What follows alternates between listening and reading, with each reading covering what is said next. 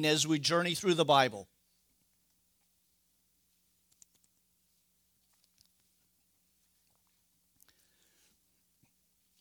Luke eighteen, we'll pick it up in verse eighteen. Now a certain ruler asked him, saying, "Good teacher, what shall I do to inherit eternal life?" And so Jesus said unto him, "Why do you call me good? For no one is good but one, that's God. Now you know the commandments, do not commit adultery, nor murder, and do not steal, nor bear false witness, honor your father and your mother." And he said, "All of these things I've kept from my youth." And so when Jesus heard these things, he said unto him, "Yes, but you still lack one thing. Sell all that you have and distribute it to the poor, and you will have treasures in heaven. Come and follow me." But when he heard this, he became very sorrowful. Please note with me, for he was very rich. And when Jesus saw that he became very sorrowful, he said, "How hard is it for those who have riches to enter into the kingdom of God? For it's easier for an, a camel to go through the eye of a needle than a rich man to enter into the kingdom of God." Well, his disciples said, "Then who can be saved?" And he said, "Well, the things which are impossible with men are possible with God." And then Pete said, "See, we have left all and followed you." And he said, "Surely I say to you, and there was no one who has left house or parent or brother or wife or, ch- or children for the sake of the kingdom of God, who shall not receive many times more in this present time and in the age to come in eternal life." Let's pray. Father, thank you again for our time. Lord, we thank you for those serving. We thank you for those able to watch us over the internet and over our radio station. Lord, we pray for uh, Camp Arrowwood, that, Lord, that you would continue to lay it on people's heart, Lord, to give to that, not only financially, but uh, just their labor. And we pray, Lord, that that facility would be used for young people as well as adults to come aside and get quiet for a while. Be still and know that you are God. Thank you, Lord, for the opportunity to show those around that community what God can do with a little in the hands of faithful servants. And so, Lord, spend time with us once again. And, Lord, that we would have ears to hear in Jesus' name. Amen. We're going to see two different people today. We're going to see the rich young ruler. Uh, Matthew, Mark, and Luke talks about him, so he's well known, the, the uh, well known, the rich young ruler. And then at the end today, we're going to look at blind Bartimaeus, who had nothing and yet then gained everything. So here in the beginning, we have somebody who has gained everything, and at the end of it, has nothing. Goodbye. I mean, isn't that just great? That's just how it is in this section of Scripture. Very uh, short and concise of what God can do in the lives of two people. Listen, the first one, as we will see, is somebody who just doesn't want to yield to the things of the earth. And at the end, we see someone who had nothing to yield to begin with. So anything that God gave him was a blessing.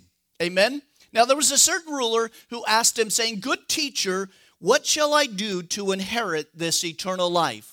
Listen, many have seen this guy from all three Gospels. Maybe you know who this is. He is called the rich young ruler. It is that person in whom the world has elevated as the person to be. Number one, he was young. He's young, he's rich, and he's a ruler. He has power. Three things the world says are important, and if you have them, that you will be happy. And yet this young man knows that he is still lacking something. It also tells us that you can be still very religious and not have a true relationship with God. Because as we will see, he says, "I have done all of these things from my youth." And at the end of the day, Jesus knows exactly his sin problem. You see, we all have that issue, and we'll see how Jesus uh, deals with it. But at the end of the day, he is just dishonest with himself. Because if he really wanted to, to know and to have eternal life, then he would have came to Jesus saying, Lord, li- literally, uh, like, as we will see, Zacchaeus, who was what? A wee little man. We're not going to get into the song yet. Zacchaeus had a totally different, he was wealthy, and he was ready already to give it away when he had Jesus into his house. Here is somebody who comes to Jesus kind of wanting to know what else he can do, what he can do. And at the end of the day, Jesus says, hey man, it's a it's a heart issue. And that's the same for us. Remember, not to be religious, but to have a relationship. Now, note with me in verse eighteen that he says, good teacher. Now, Jesus picks up on this, and this is interesting to me because the way that Jesus starts this conversation is pointing the person who is asking the question to God himself. So are you coming to Jesus just thinking that he is a good rabbi, a good teacher? Man, he's got a lot of good things to say. Or are you coming to him knowing who he is? Now, note with me in verse nineteen, Jesus says, why do you call me good? Don't you think that's interesting? Why do you call me good? No one is good but one, that is God. Now, in this day, again, the context is everything. The Jews taught that only God was good. No one would ever call somebody a good rabbi, a good teacher, unless they knew that it was God. Now, this one says, hey, good teacher. And Jesus stops him and says, now, wait a minute. Are you really calling me who you uh, think that I am? Because I truly am God. Therefore, if I am God, then you must, well, as we will see, lay down those things that are in the innermost parts.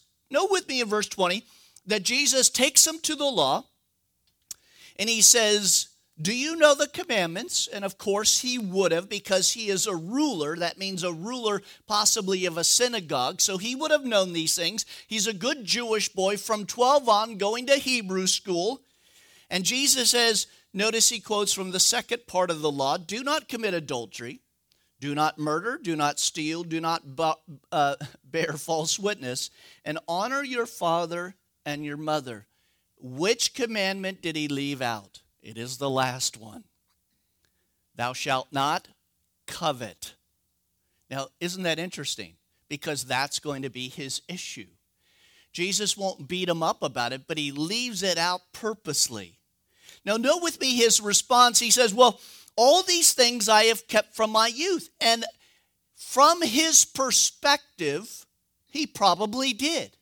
He probably was a good Jewish boy, just like Paul the apostle, who said, I've kept all these things. And then Paul says, when he came to the tenth commandment, thou shalt not covet, Paul says, I knew that I was sunk at that point, because that was an inner heart issue. It wasn't something external.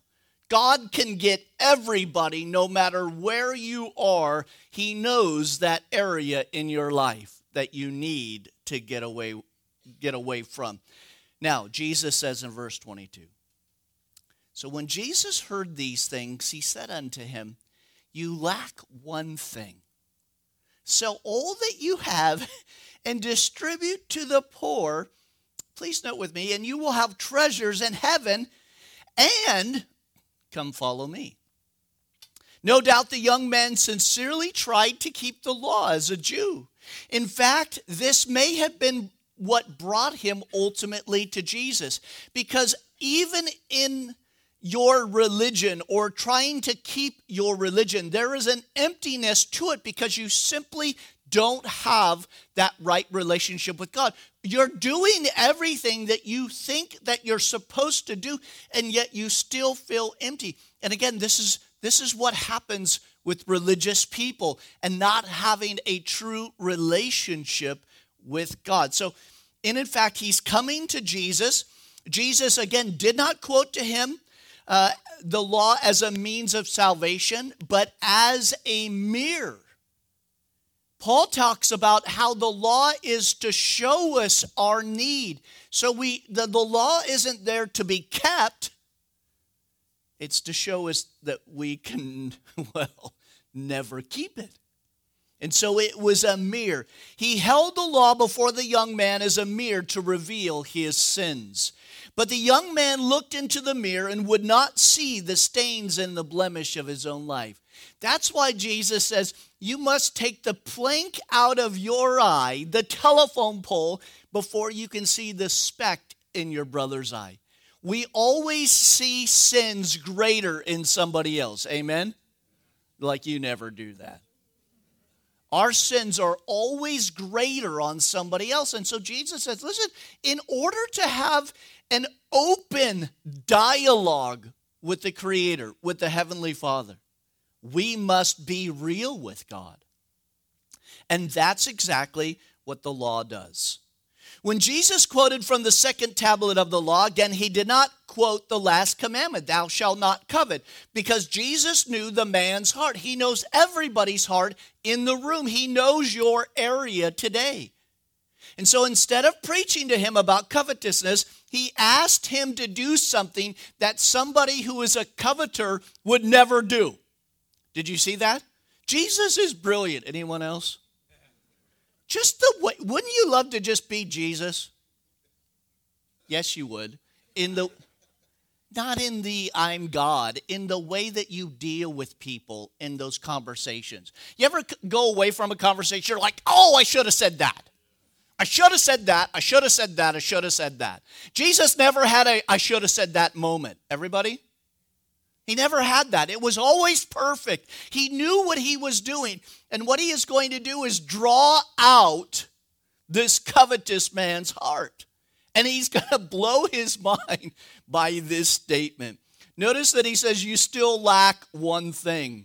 Though the man had everything, riches, again, an outward religious life, he had respect and prestige, he had power, he had youth, and yet Jesus could say to him, you still lack one thing.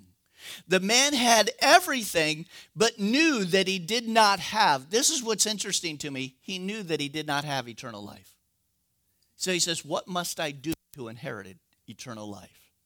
So, in effect, he really had nothing, amen? He had everything, but he had nothing. In Mark's recording of this incident, he adds one thing that Luke leaves out. Mark says in Mark ten, verse twenty-one, I'll read it to you. Mark says, then Jesus, looking at him, loved him and said to him. So at this point, Jesus sees and loves this religious man, this sinner. Jesus was filled with compassion, with a loving compassion for this man because he was, are you ready for it, empty. He was doing everything that he thought. Pause. How many of you have ever been there with God? Like, I'm doing it all, and I'm empty. What's wrong? Because we're doing it. It can be very frustrating. I, I, I encourage people all the time when you're in service in any kind of ministry here at Calvary Chapel Myrtle Beach or wherever you are, if you're doing it in your flesh, you will eventually get tired of doing it in your flesh. Then you'll get tired because somebody didn't pat you on the back on the way that you folded that, that you know, toilet paper in the roll. By the way, whoever does that each, we're on this rotation. There's somebody. I'm not, I don't want to steal their, their toilet paper thunder. So I'm not here to steal anybody's toilet paper, but they make a rose out of the toilet paper roll. It is the most beautiful thing for a moment. But I think to myself, there's somebody who cares about what they're doing when they're putting that toilet paper in the stall right on. If we all acted like the rose toilet paper person, I can't believe I'm saying this. This is going to go viral.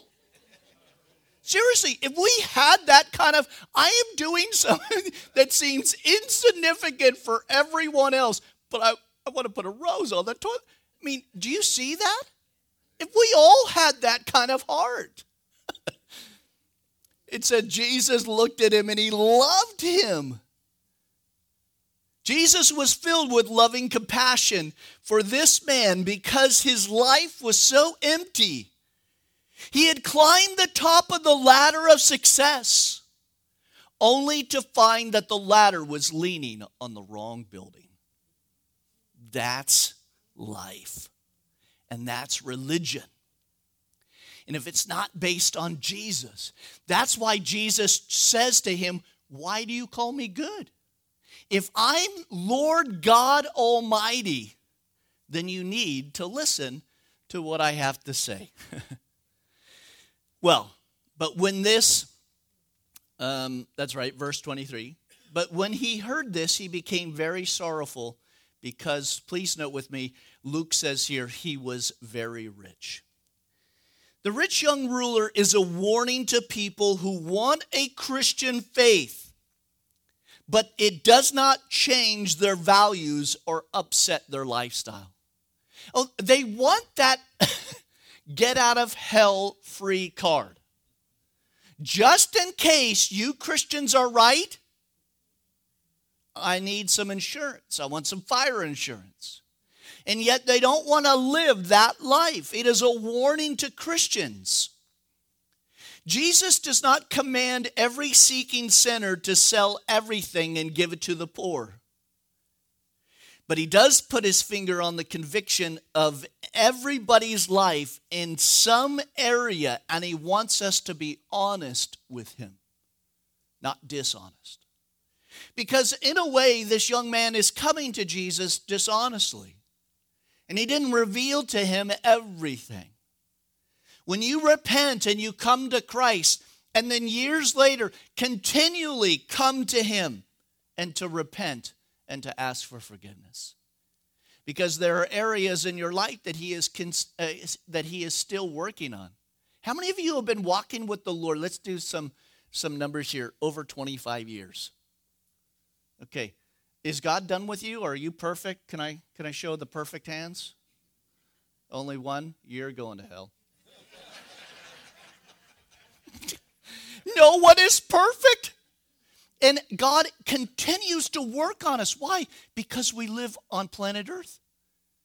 We are all sinners. Oh, we're going to heaven and I'm excited, hopefully soon.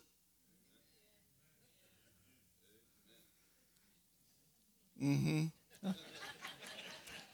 All I got to say is, mm-hmm. That's about it right now. Oh. Where did I? Oh, he went away sorrowful. I was just sorry. I was just drowning in my. By the way, I was re. As Pat and I were up here, we were reading this psalm, and I said it in verse five. It says, "I laid down and slept." And I'm like, that's what happened to me on on Tuesday night. I laid down and slept, but I awoke, and the Lord sustained me. Isn't that good? Yeah, I don't. Whatever. Yeah, but Lord, at the end of the day, I'm going home with you, because you're my commander in chief. For those who have riches to enter into the kingdom of God. Again, Jesus makes it clear riches are an obstacle to the kingdom of God. They are not an insurmountable obstacle, but they are an obstacle nonetheless. Now, look, we usually think that poverty is a problem, but the Bible says riches can be a problem. Now listen, wealth in and of itself is not a problem because David was wealthy, Abraham was wealthy. There were many wealthy people that God blessed in the Bible and continue to do that today.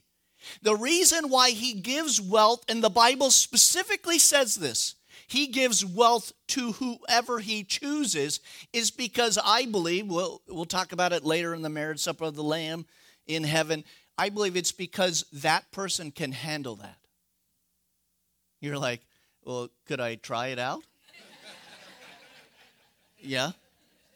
I mean, Lord, I don't, I mean, I'll give it a try.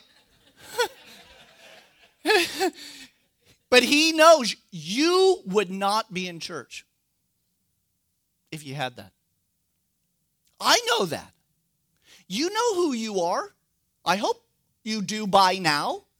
You know uh, that you would have some, you know, golf cart that's jacked up and lights and everything. And Again, we usually think that poverty is a problem, but Jesus reminds us that riches may present a much more serious problem. Riches are dangerous because they tend to make us satisfied with this life instead of longing for the age to come. Listen, I don't want to get deep into this because I have vowed to just kind of not talk about this until it's all done. Amen. I'm just, just stop watching news, by the way. Just stop it. Amen. Let's have a little media fat. I don't believe them at all anyway, ever. Why do they get to call an election? All right. I told you I wasn't going to go down there. Stop trying to pull it out of me. Listen, at this point, our hope is and trust is in, in God. By the way, did anyone else think it was the perfect rapture moment? Like confusion, world watching, boom! God's not taking my suggestions. It's like Thursday night,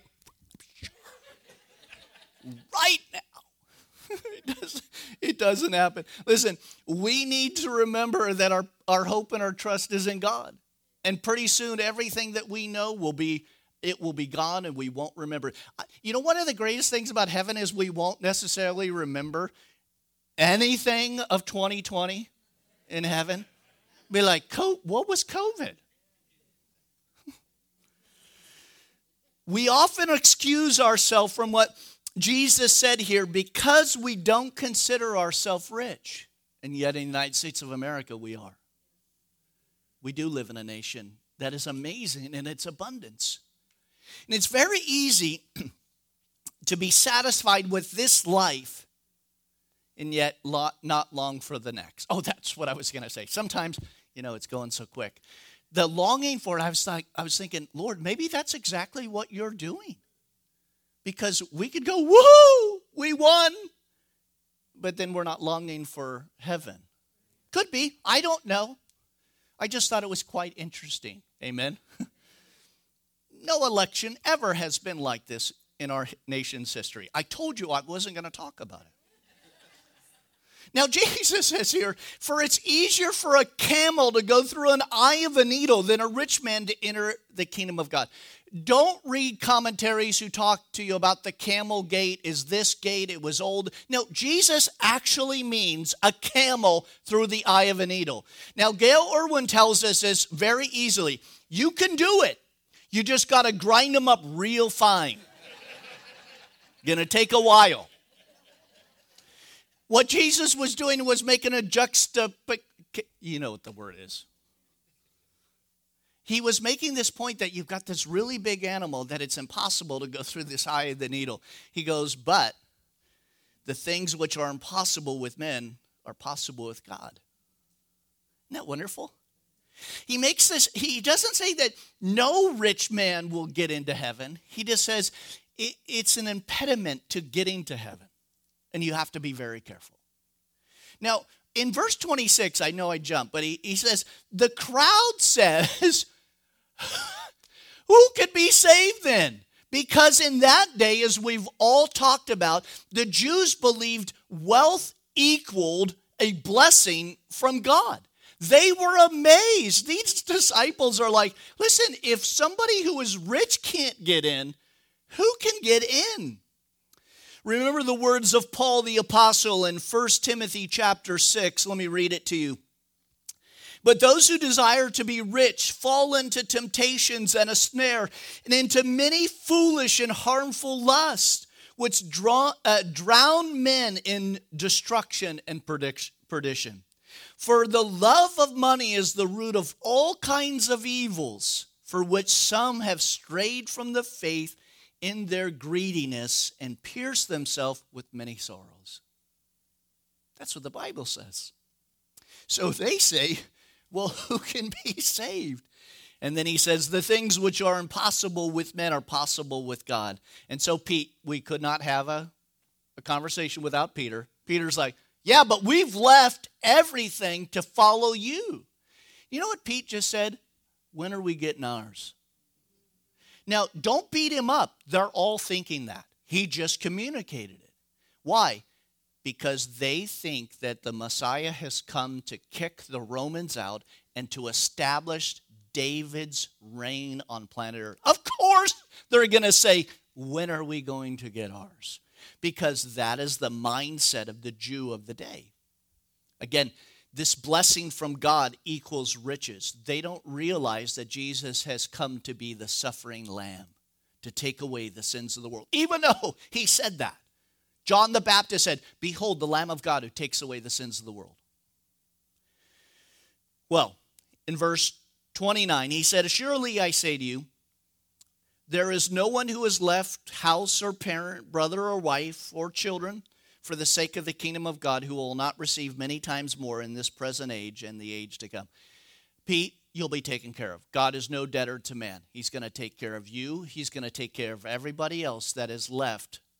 What the world says is important, He will He will take care of us. I think when we get to heaven, uh, and you're receiving your reward, and you're having that one-on-one conversation with with Jesus, just you and Him at the Bema seat, I think you and I are, our minds are going to be so blown.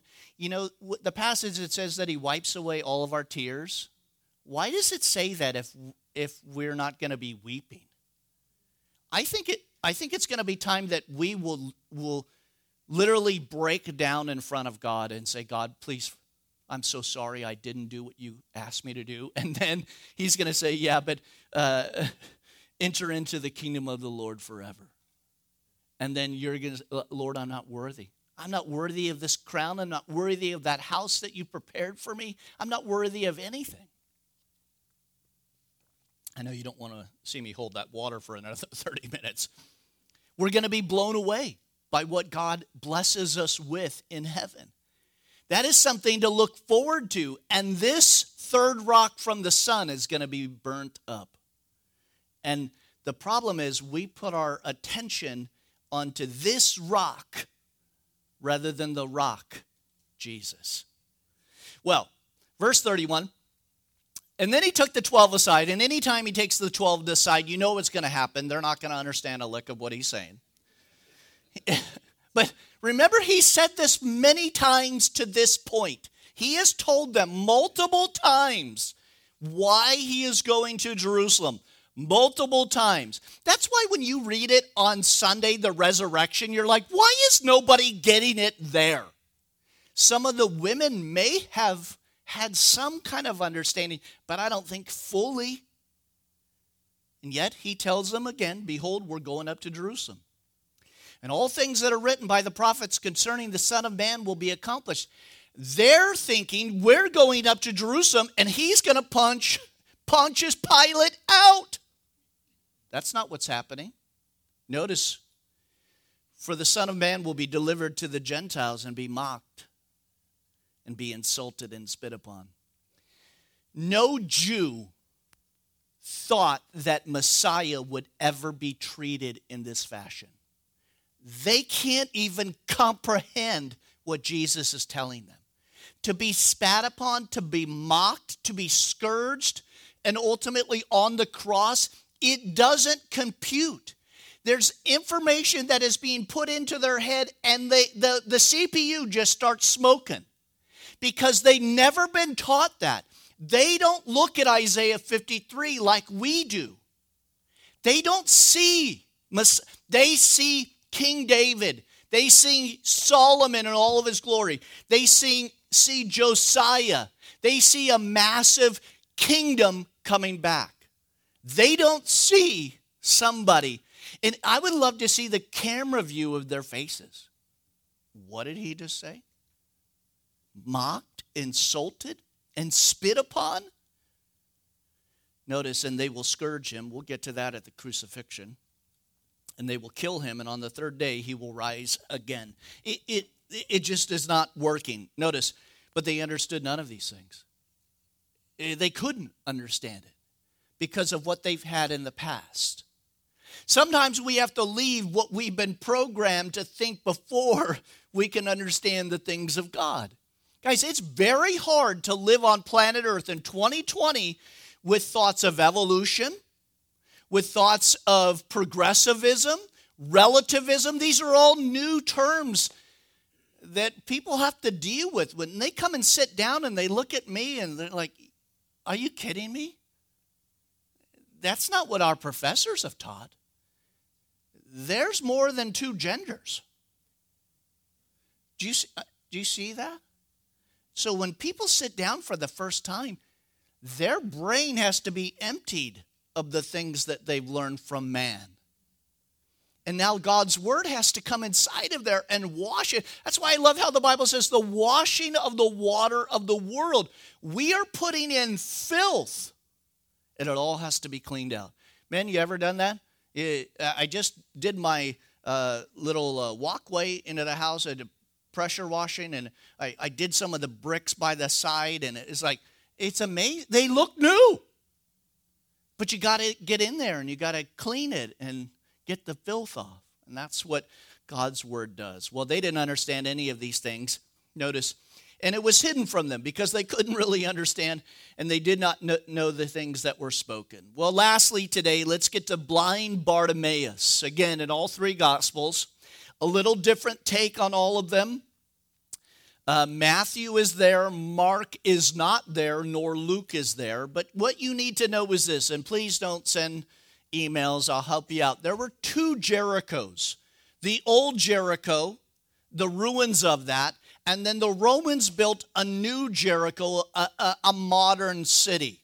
So when one gospel says he was coming into Jericho and the other one says he was going out of it, people go, oh, there's a contradiction. We can't believe the Bible because Jesus didn't even know what Jericho he was in. That's what happens. But it's simply coming in of one or going out of one, depending on where you are in and around the old or new Jericho. Isn't it amazing to have context and to have an understanding of the area and biblical archaeology? Oh, I love it. Let's take a look at this. Now it happened, as he was coming near to Jericho, that a certain blind man sat by the road begging. Now, I think it was Matthew's version or Mark, I don't remember, says there were two of them. It doesn't mean that this is wrong because he doesn't mention the other guy. Maybe blind Bartimaeus is the spokesman for the group. Explanation for it. So they're coming near, and there's a certain blind man. Now, they're going up to the feast, which means this is the route that everybody takes, and this is a good time if you were a beggar. Because as you were going up, these caravans are going up. They're going up to bring offerings to the temple. They have cash with them. They have food with them. And so it's a perfect opportunity for those who are begging. And hearing the multitude pass by, and so they, uh, Bartimaeus, he, he can hear what's going on, pass by, he asked, what is it meant? And so they told him, those who could see, see, said, Jesus of Nazareth is passing by. And so he cried out, saying, Jesus, son of David, have mercy on me.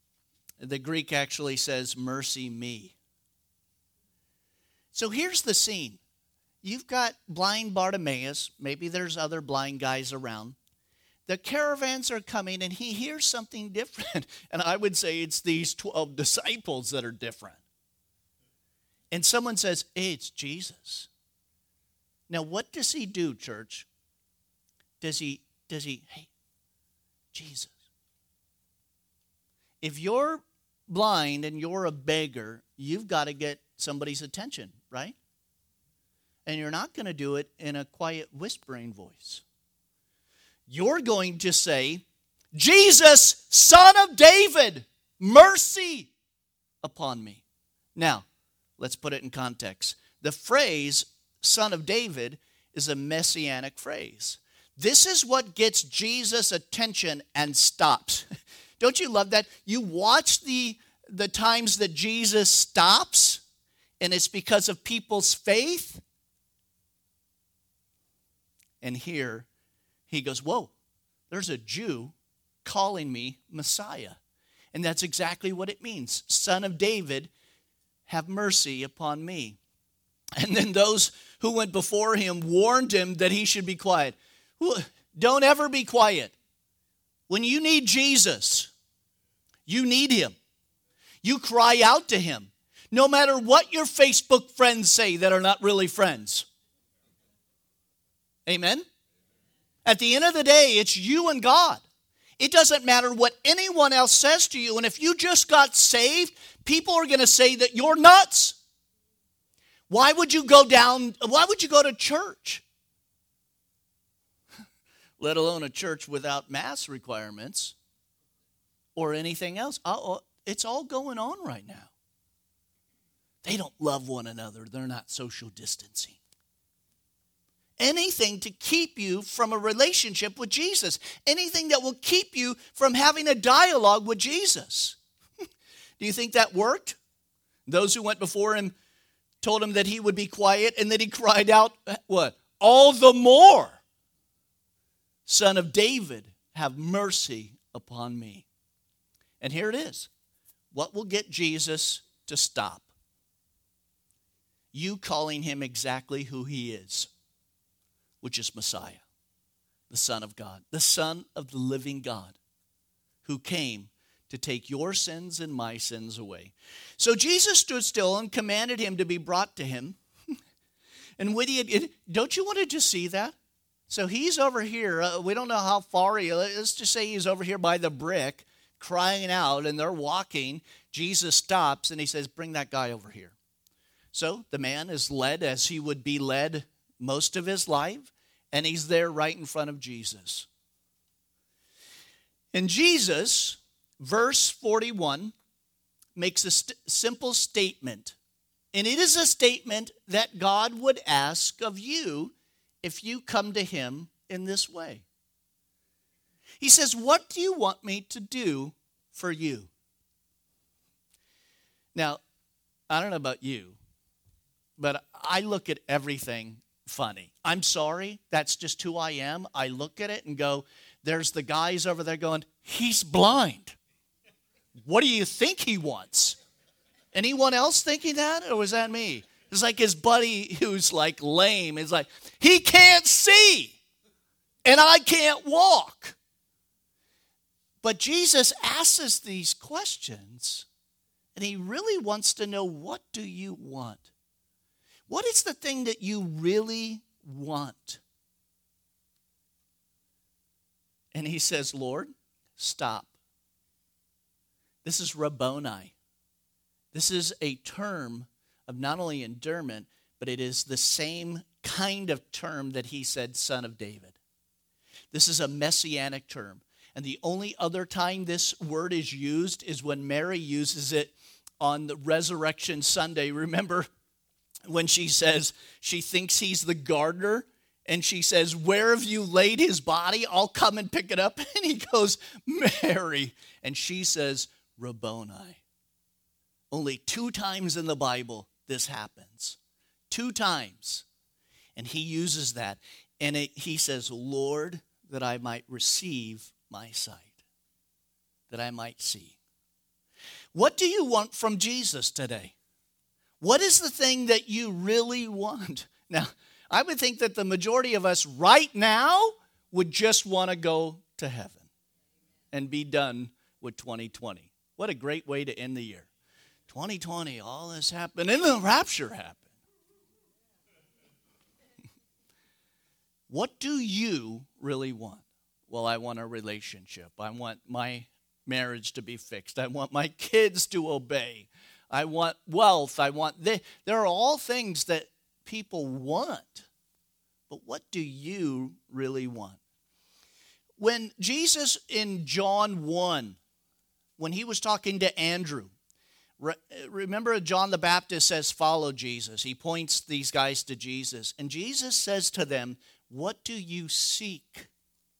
What are you looking for? Because I... Let me paraphrase. I'm not the normal run-of-the-mill Savior. Because remember, there are people who have come before Jesus who claim to be Messiah. What are you seeking, and what do you want? God knows the desires of your heart, but we have not because we ask not. And oftentimes we say, Lord, you're not giving me the... And he says, well, have you asked for it? And maybe there are things, as the Bible says, we ask, but we ask amiss because we're asking it for ourselves when really that is not what God has for you. I don't know what he has for you. That's your conversation. What do you want from me? And he says, Rabboni, that I might receive my sight.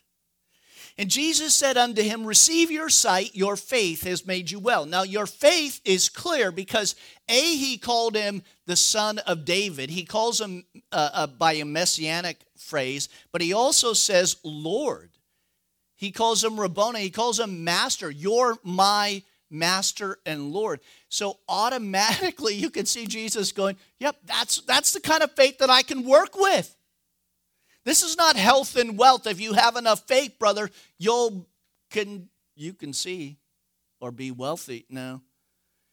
Receive your sight. Your faith has made you well. Please note with me, and immediately he received his sight. He didn't just stay in Jericho. He followed him. Glorify. This guy is a one-man band behind the twelve apostles. He's glorifying God as they're going. Now, from Jericho to Jerusalem, you're going up, and it's a pretty good hike up. But what a wonderful trip, because we we got Zacchaeus uh, later on. But after that, can you imagine? He just follows him. Notice, and all the people, when they saw it, because they knew who blind Bartimaeus was, right? You know who the blind guy is. You know who the lame guy is in your town, especially these kind of towns. Then they are going to give God praise.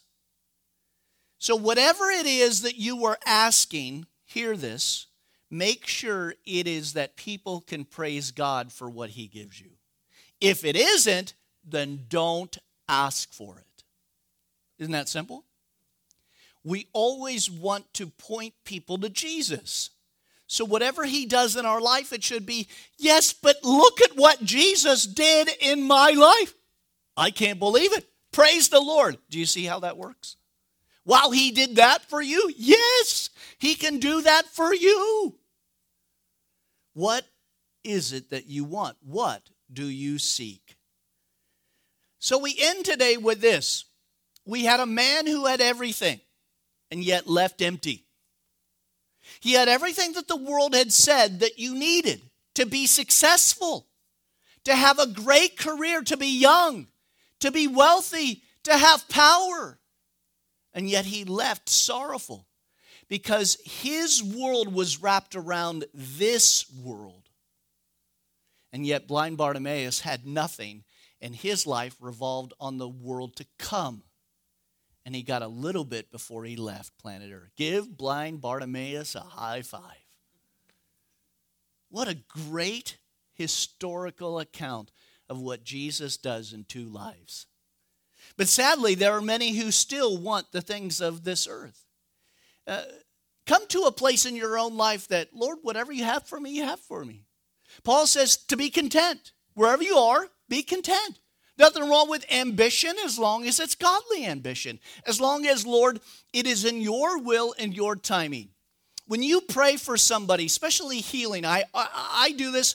Maybe you don't have to do this, but it is a, a good kind of thing to do is, listen, Lord, in your timing and in your will. I just want it in. Because, listen, it may be that that illness or whatever drags out a little bit further, so that the doctor, the nurse, that person, they can come to a saving knowledge of Jesus. We want all healing and all power from God right now. How many of you get really upset when your Wi-Fi is slow? Does anybody remember the day of the dial-up modem? Kids, there was a phone. You used to hold it like this. And there was this modem thing that you put the phone on, and it made this dial-up noise. And that's how you got onto the internet. And if you wanted to look like uh, National Geographic, a, a camel, it took thirty-five days to download. You'd get it. It just, you know. We want things right now. We live, I'm sorry, we live in a world where I was sitting there, we just got... Uh, the cable company and our in our neighborhood brought in fiber optic, which was wonderful. And as they were doing it, you know, they had to take us off one network. And they, I'm sitting there going, I don't have Wi-Fi. And my cellular stinks in my house. And I was like, man, I couldn't even just sit there for fifteen minutes till the guy finished. We want everything now. We want God's blessing now. We want healing now. And listen, how long did blind Bartimaeus sit there in Jericho? Until Jesus came. Sometimes patience is exactly what God is trying to teach us. And sometimes what God is trying to teach us is that somebody else that you don't even know yet is going to come to a saving knowledge of Christ through your life and through your event. But what I would encourage you is to have the heart of blind Bartimaeus, who calls him Lord. Let's pray. Father, thank you for these two examples, two extremes, that, Lord, that we wouldn't be religious like the rich young ruler, trying to keep the law, trying to keep these things that we know ultimately in our sinful flesh we will fail. Lord, would you point out that one area, like the rich young ruler, had covetousness? Would you point that out into our hearts, even as we are sitting here today? That we would hand that over to you? That we would be honest with you and not dishonest? That we would cry out to you like blind Bartimaeus? What is it that you're seeking? What do you want from God? Through Arrowwood, through even this election, that you would receive the glory both now and forever. Lord, we're just on the ride. And we pray, Lord, that your return is soon. We pray all these things in your time, in your will, as it is in heaven. Thank you, Lord, for a sweet time of fellowship. In Jesus' name, amen.